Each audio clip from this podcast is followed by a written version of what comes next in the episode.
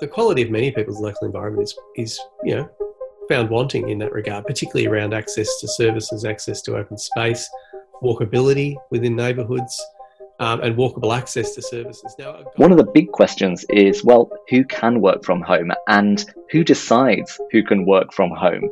We cannot just say that, okay, digitalization of workplace is a great idea. Let's do it because we need to provide the basic infrastructure and the facilities that are required. The way we work is increasingly reliant on digital technologies.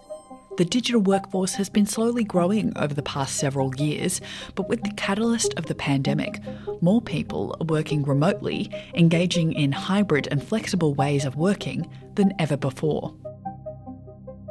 As I record this, I'm doing so from my home, my wardrobe to be precise. You would be surprised by the studio quality of my clothing racks. And I'm not alone. In my wardrobe, yes, but not in my ability to work flexibly and from home. In this episode of Think Sustainability, we're talking about how the growing digital workforce is altering the way we plan and build our cities. What it might change about where and how we live, and who those new digital ways of working serve and who they could harm. You're listening to Think Sustainability. I'm Sophie Ellis.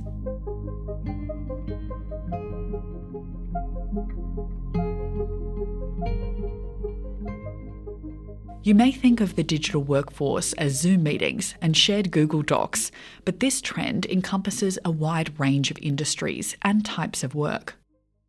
Digital labour refers to uh, a really wide suite of different types of work. Quite often uh, at the moment, it's being used to refer to uh, digital knowledge work. So, any work that, it, that can be undertaken through computers, so virtually and remotely, rather than having to be uh, in a specific geographical uh, location. That's David Bissell. David is a human geographer at the University of Melbourne, and he researches the changing relationship between people and place. There's a wide spectrum of other types of work that could equally be referred to as digital work. So, the gig economy uh, in in cities, so things like Uber and Deliveroo, and all of those new types of services that, that we're seeing springing up in, in our cities uh, that are absolutely reliant on networks of connected mobile phones and algorithms that, that drive uh, that drive both the workers and and consumers. So even sectors that we traditionally associate with being very different uh, and very kind of not digital, so things like mining, for example, are increasingly using AI and different types of autonomous developments. So yeah, so digital labor is certainly uh, a massive consideration uh, through it across a lot of different sectors at the moment, um, and it's very variable. More people are participating in the digital workforce than ever before. This rapid change is something that's come out of necessity with the emergence of the pandemic. But as David explains, this influx of flexible and digital workers has an impact on the way our cities function. Well, uh, it, it, it, potentially involves all of us in terms of the effects that it has. So even if you don't work at all, um, no doubt you purchase things and you use different online services. So even consumers are using digital labor. What is particularly interesting at the moment is we're seeing a, a move from a lot of people who previously worked in office spaces in, in pretty fixed geographical settings who are now working from home because uh, because of the, the pandemic and because workplaces have be- become a lot more open and accommodating.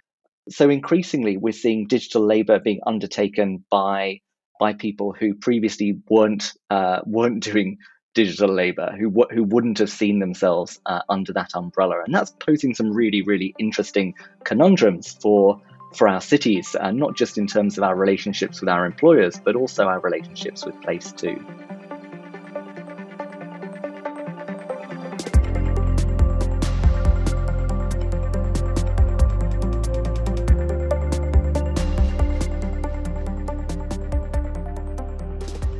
With new types of workers able to do their job remotely, many city and suburban dwellers are now seeking new modes of housing. For many, working from home has opened up new opportunities to live in regional or peri urban areas. As the nature of our working lives change, so too do our housing needs. My name's Andrew Butt. I'm an Associate Professor of Sustainability and Urban Planning at RMIT University in Melbourne. Andrew specialises in land use and population change in regional areas. He explains that the increasing number of people who are part of the digital workforce has seen a rise in people moving away from cities in favour of regional areas. Then suddenly along comes a pandemic, and uh, there's a scope, there's scope and normalisation of the fact that people might work anywhere. So there's underlying trends, of course, that have been occurring along the way. Yeah, sure, people are, are willing to sort of think about their work as being stretched, their commutes as being stretched, people negotiating kind of working from home arrangements that might be sort of some of the week or all of the week. And then suddenly a pandemic comes along and normalizes a lot of things that were just um, edge trends previously. I suppose the interesting thing to think about when we talk about things like tree change or move to the country sort of concepts. They've been around for a while, but they've also had friction against them through the decisions of of the sort of um, the growth areas of the economy, service sector areas of the economy, which have have been predominantly focused on agglomerations around a few places like central Sydney or central Melbourne or even you know newer locations like Parramatta or whatever it might be, but but around fewer locations. Um, yet by their very nature, it's work that can be dispersed. Like many experts, Andrew says it's still too early to tell if the movement of people from urban to regional areas will continue its current course.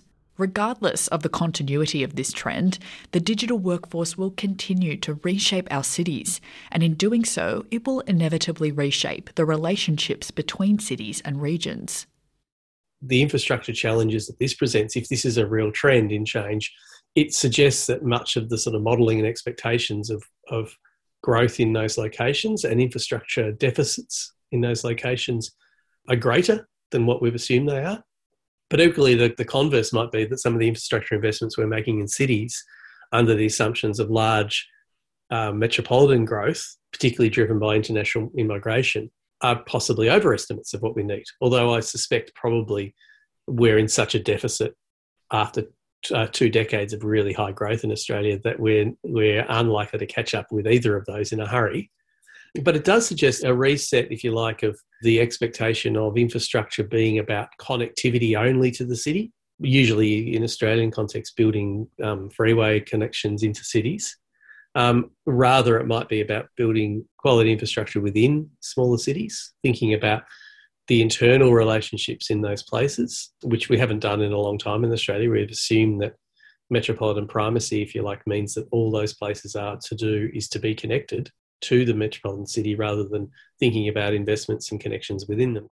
As Andrew describes, with the possibility of working remotely, many Australians are able to turn their regional aspirations into a reality. According to the Australian Bureau of Statistics, a net 43,000 Australians left the city life behind for regional areas in 2020. This is the largest influx to the regions Australia has seen in the last 20 years. So many of Australia's smaller towns have the qualities we want, uh, and people are looking to go and live in those places because of those qualities. But equally, population pressures mean that many of those qualities will be under threat, so people will be quite nervous about them. The slower pace, smaller population, and greater access to green space, these are just some of the qualities that are attracting people to make the regional move. But Andrew says if planning decisions don't properly consider diversity of housing in this growth, we may see these qualities compromised.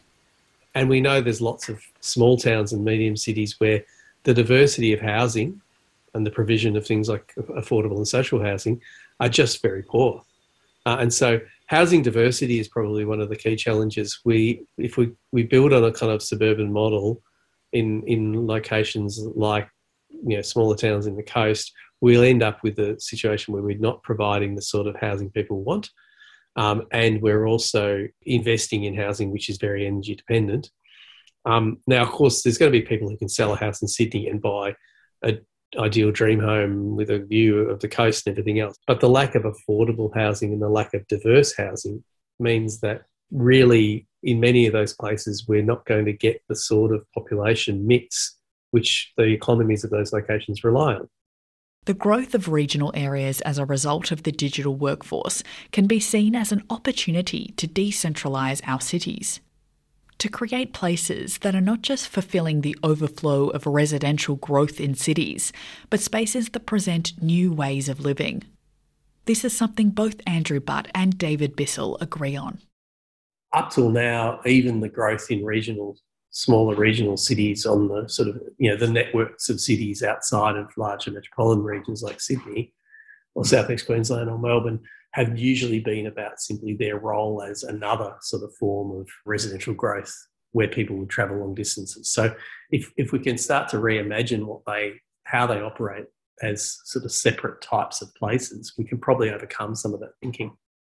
I think that I think what's what what's come out of this move, especially towards um, towards people being a little bit more localized in their communities, is that we can actually have conversations around infrastructure development uh, at the community level. So individual communities can start thinking about the sorts of facilities and services that they want to see that will sustain uh, and enrich them. Maybe these can be much more bottom up community uh, led initiatives uh, where communities are taking the initiative to develop infrastructures that, that they need.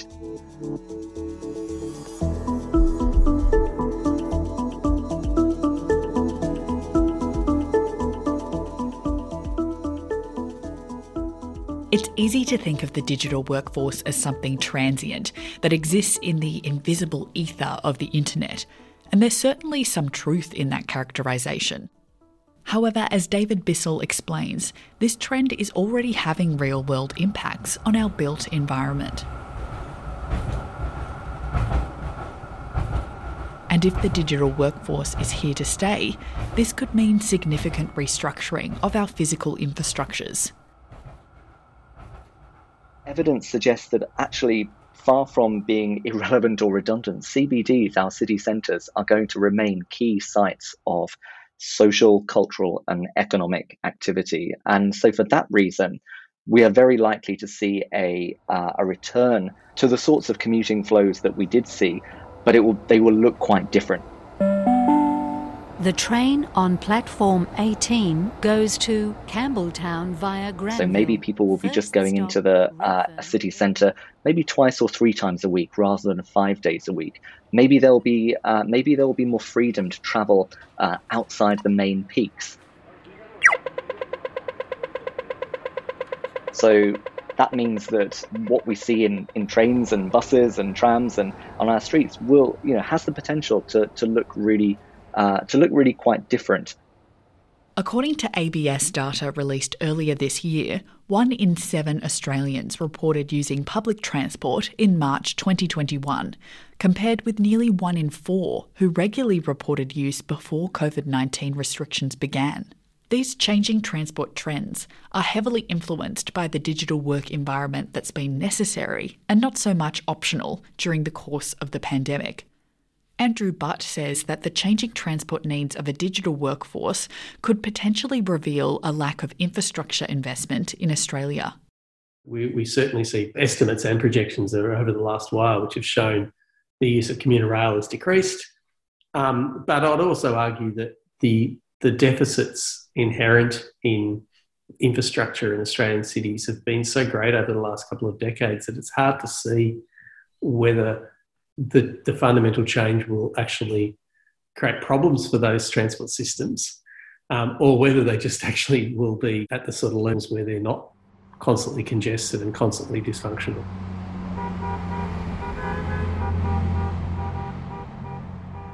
So, if we're working on those sort of 50 year deficits, and we've had a 20 year period of mass um, population, a really significant population growth for Australia, then we're still been we've still been playing catch up, and it's very hard to read whether the we'll get to the point where these systems or these networks become redundant, um, rather than simply working to um, an appropriate level of use, rather than being pressured with overuse the whole time.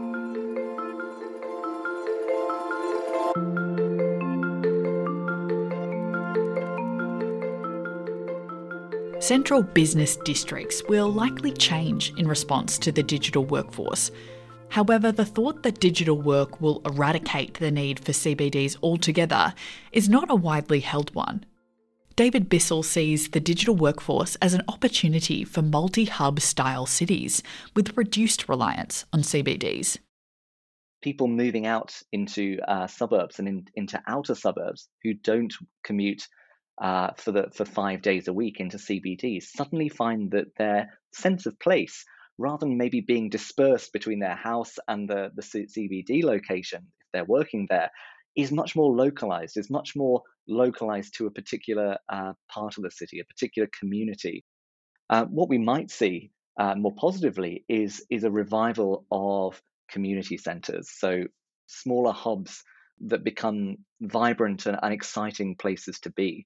I guess the overall pattern there is that rather than all of the the focus of cities being on the on the CBD, we'll see a much more kind of multi-hub city, uh, which has certainly been one of the big um, stories in urban development over the last sort of 10 years or so anyway. You know a lot of cities are realizing hang on we can't cram everything into the cbd and expect people to come into the cbd for their you know social cultural economic fixes uh, but we actually need to plan cities that are that are more dispersed perhaps this pandemic will will actually speed up some of those um, speed up some of those shifts in a really positive way. Shanaka Herath is a lecturer at the School of Built Environment at the University of Technology, Sydney. In my research, I look at urban amenities and housing affordability and also urban disadvantage. Shanaka says that the increasing participation in digital work has revealed a need to reassess the scale and variety of infrastructure projects that cities will need in the future. We need to have a look at the infrastructure provision. So, in the last several years or so, our main focus have been on large infrastructure projects uh, accommodating or facilitating automobile use. But with these changes, we need to look at regional areas and smaller infrastructure projects that will accommodate, facilitate those people living in out areas as well. A walk through the park or a bike ride to the local shops. These simple pleasures make a great difference to the well-being of remote workers. And access to these activities benefits not only those who work flexibly or from home, but the entire community. As Shanaka explains, the increased popularity of digital work means we need to invest in these smaller scale amenities as well as large scale infrastructure. Yes, so for example, uh, New South Wales Treasurer and the Federal Minister for Infrastructure have highlighted that not only the big mega infrastructure projects, but also our cities need uh, small parks, roundabouts, uh, cycling tracks, etc. This kind of small infrastructure, this is about balancing the needs in the inner city areas and the needs in the outer areas. My thinking around this is that we already have a lot of amenities in inner cities, but if the density is going to stagnate or reduce slightly into the future, I think the more more focus should be given to the regional and outer areas because number of those areas don't have um, sufficient access and we can ensure spatial justice in cities.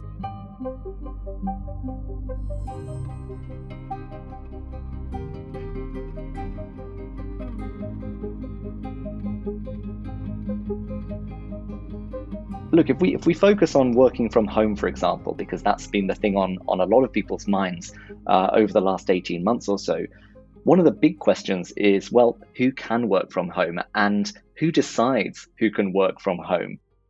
Not all work can be digital work. Not every person can participate in the digital workforce in the same way and to the same extent. What are the consequences of that? What does that mean for our workforce? Uh, so there's obviously many many jobs that uh, that are still very much in person. There are many service jobs uh, our whole cities are reliant on networks of people involved in the distribution of, of goods and services, of logistics, of customer service, uh, of healthcare. Um, or uh, prior to um, prior to my my work on the gig economy, I looked at fly in fly out workers. Mining still needs to happen on mining sites, and people in rural communities are still going to rely on traveling peripatetic healthcare workers to come in and provide them with that face-to-face service. So there will be there will still be large sectors uh, of the population uh, that that have to move for work.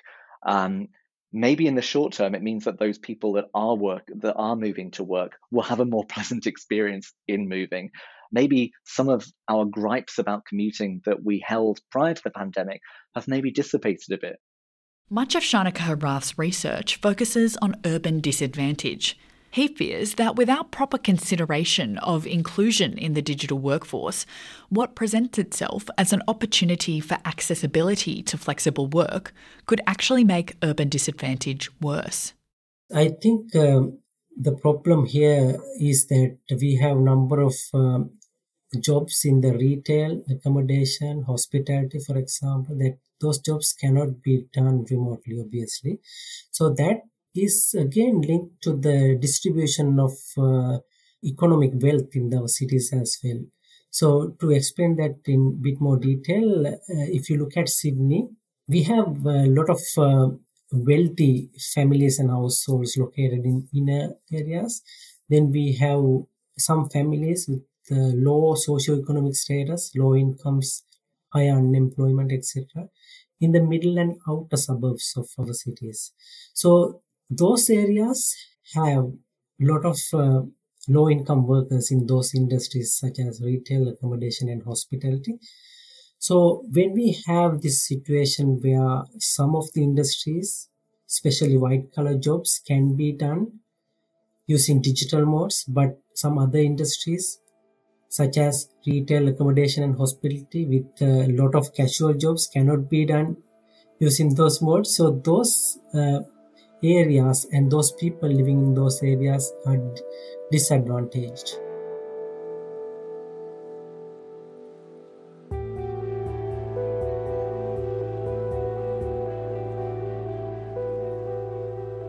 When you talk about disadvantage, the main issue associated with that is the concentration of disadvantage. In other words, those people with low incomes, unemployment, they tend to concentrate with other similar uh, households or families. So that's a problem because when the disadvantage is concentrated, then that situation will continue inter- intergenerationally. So I think the problem here is that we see a lot of um, outer areas with uh, slower internet speed and other infrastructure that is needed to do digital work. We cannot just say that, okay, digitalization of workplace is a great idea let's do it because we need to provide the basic infrastructure and the facilities that are required. So these are legitimate concerns, legitimate problems that need to be resolved to provide a level playing field. The digital workforce has the potential to significantly rework the way we design our transport, housing, and access to amenities. But does this changing relationship between work, home, and our sense of place provide the opportunity to build more sustainable cities? If we think about the mega metropolitan model, which is pretty dominant in Australia, which is you know few large cities, it's one which has up until now been very dependent on sort of daily crisscrossing travel, um, energy dependent sort of housing forms. The growth in many regional cities has, has not necessarily kind of made that better because they've been sort of extended suburbia in some cases. But the changing nature of where work is and what work is, I think, offers some real opportunities to build the sorts of communities at the sort of scale that we think makes sense.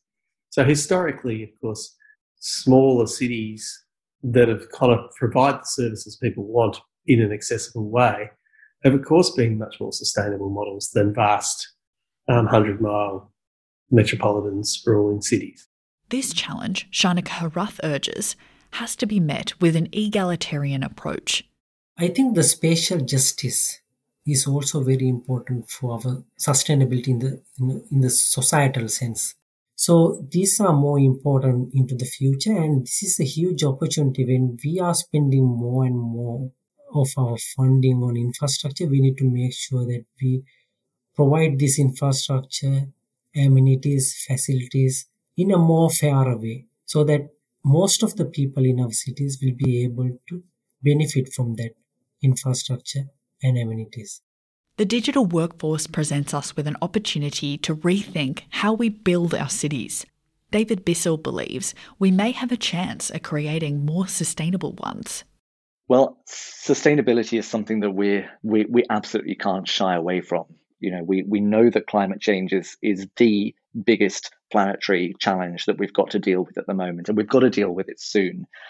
So, in terms of uh, in terms of movement and our movement about cities, the potential to not move as much uh, for those that don't have to, especially tra- travel by personal uh, car, by by vehicle, is one of those things that that might be a silver lining. If we learn to relinquish the car a little bit more than we uh, than we maybe thought we could, then this is going to have uh, potentially positive impacts on uh, on carbon emissions uh, from our cities.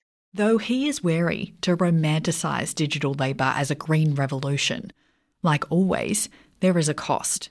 But it's actually a much more complicated picture, of course, because we know that um, digital work requires energy, not just in terms of our houses, um, but also in terms of the data centers that we're reliant on when we undertake um, digital knowledge work from our homes.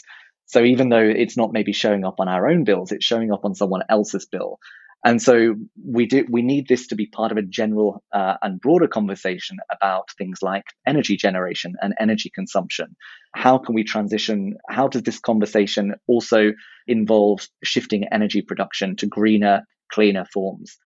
And yet, the great strength of a more popular and larger digital workforce is the chance it gives us to do something new, to disrupt the status quo and imagine the possibility of a different kind of future. Very often, we only become aware of our environmental impact, for example, when we're disrupted, when we're forced out of our habits. And I think certainly with something like digital labor, we've really felt a disruption to our everyday habits and we've been forced to develop new habits. And, and I think we're, you know, we're consciously reflecting on all sorts of aspects of that decision making that we maybe wouldn't do uh, otherwise. And I think that's a really, really positive thing.